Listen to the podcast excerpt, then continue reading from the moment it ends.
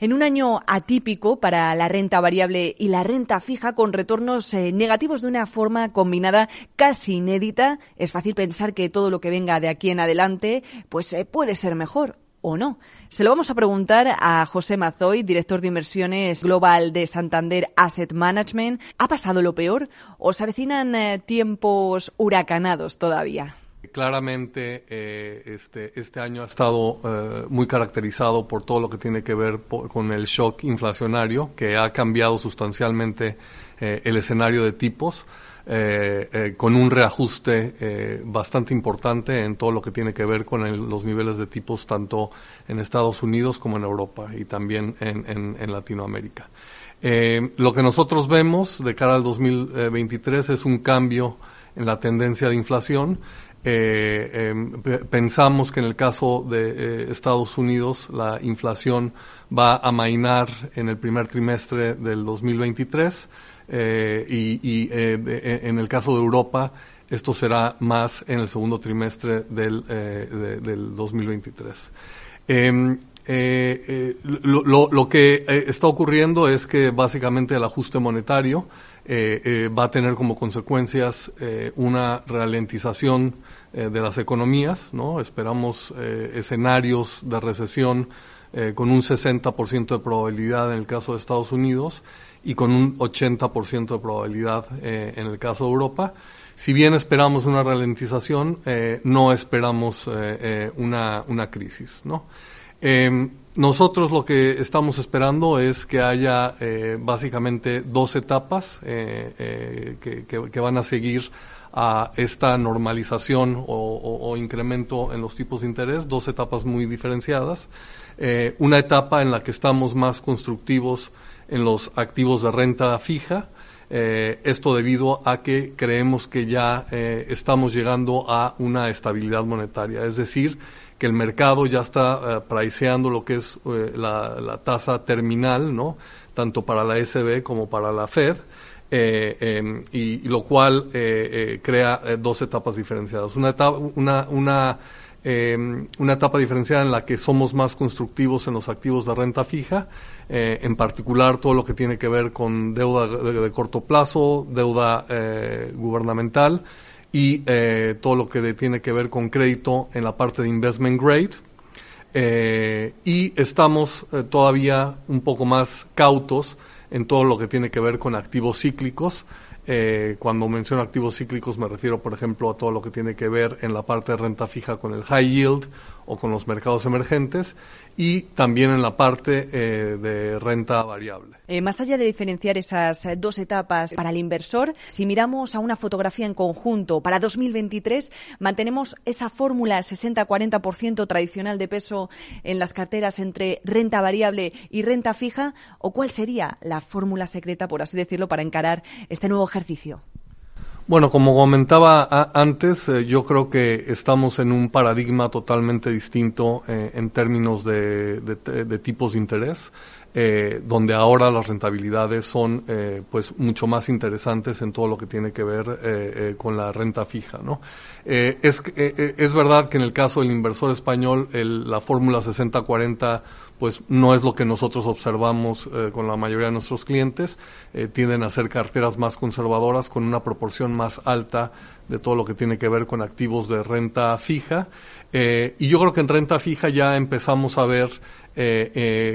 pues sin riesgo, pues rentabilidades muy interesantes. Por ejemplo, en el caso de renta fija americana, pues podríamos llegar entre un 4 y 5%. en, el, en el caso de renta fija europea, pues del orden del 2 y 3%, entonces carteras que incluyan renta fija, pues se pueden llegar a esos niveles eh, sin riesgo, ¿no? Em, eh, es verdad que si empezamos a incluir en estas carteras también todo lo que tiene que ver con, eh, con crédito, pues se pueden también en la parte de investment grade conseguir pues hasta cerca de 150 puntos base que podrían añadir a estos retornos. Ya si nos concentramos en la parte de equities, eh, como decía, creo que eh, ahí hay que eh, seguimos siendo cautos, ¿no? con lo cual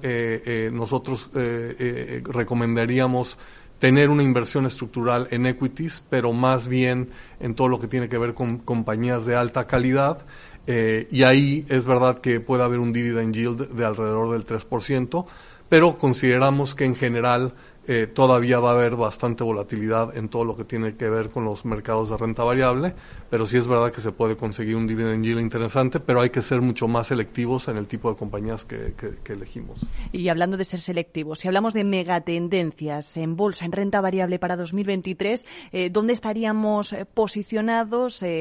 más que en sectores o incluso compañías concretas, buscando ese valor? ¿Dónde podríamos decir que sí que estaríamos más defendidos? Pues yo pienso que, que, en este momento del tiempo eh, nosotros somos muy eh, em, eh, constructivos en todo lo que tiene que ver con, con megatendencias. Y básicamente cuando hablamos de megatendencias algunas de las que son más claras son todo lo que tiene que ver con la transición energética, todo lo que tiene que ver con el mundo de la sostenibilidad, esa es una, una megatendencia,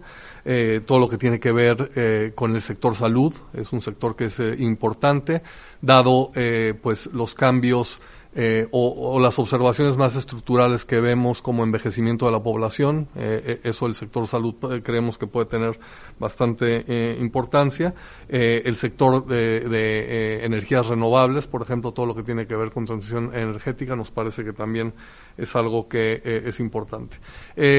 sin duda también el sector de la innovación es, un, es un sector eh, que, estamos constructivos desde el punto de vista temáticos, aun y cuando eh, este sector en algunos casos pues puede tener eh, sensibilidad a, subidas de tasas, pero como ya estamos en un periodo que creemos que es más de estabilidad monetaria, pues también el sector de innovación podría ser uno que podría ser interesante de contemplar. Eh, llama la atención que a lo mejor por la, por la parte de renta fija eh, no se tienen en, cuenta mm, high yield por ahora o mercados emergentes que también tradicionalmente se suelen comportar bastante bien en, épocas de tiempos, vamos a decir, convulsos para otros mercados eh, más tradicionales. ¿Por qué? Bueno, pues eh, porque la parte de high yield es, es, un activo mucho más cíclico y como comentaba antes, eh, a medida que se vaya realizando una ralentización eh, de la economía, los spreads de high yield pueden abrirse sustancialmente y las ganancias que tengamos por unas posibles caídas de tasas de interés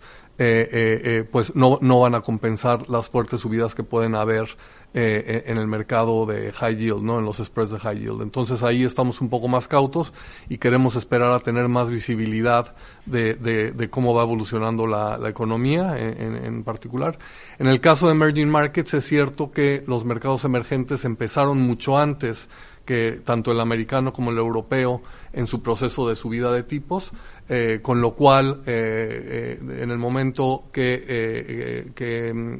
empiece a haber eh, una ralentización de esas economías, es, es verdad que pueden empezar a caer los tipos ahí, lo cual va a ser constructivo eh, eh, para ellos pero es un activo que también es bastante cíclico y creemos que con los niveles del dólar donde están ahora, pues probablemente no sea el mejor momento de entrada en, todo lo que tiene que ver con mercados emergentes. Es verdad que a medida que las tasas de interés eh, potencialmente empiecen a eh, bajar en Estados Unidos o que el mercado empiece a pricear que pueda haber eh, caídas, el dólar probablemente empiece a revertir a la media y es ahí donde creemos que el mercado emergente podría empezar a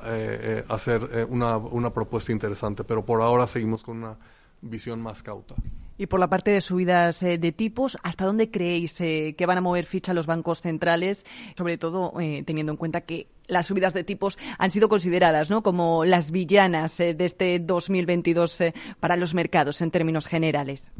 Bueno, nosotros creemos que el terminal rate para el caso de Estados Unidos estará alrededor del 5% y llegará en el primer trimestre del próximo año. Eh, eh, el mercado está priceando alrededor de marzo y este el deposit rate en el caso de, eh, del mercado europeo puede llegar a hasta un 3% y esto ocurrirá dado que empezó Europa más tarde yo diría hacia la mitad del próximo um, hacia la mitad del, del 2023 Y una última cuestión, eh, ya para tener una cartera eh, formada en 2023, ¿a qué rentabilidades, eh, con todo lo que hemos comentado, puede aspirar un inversor?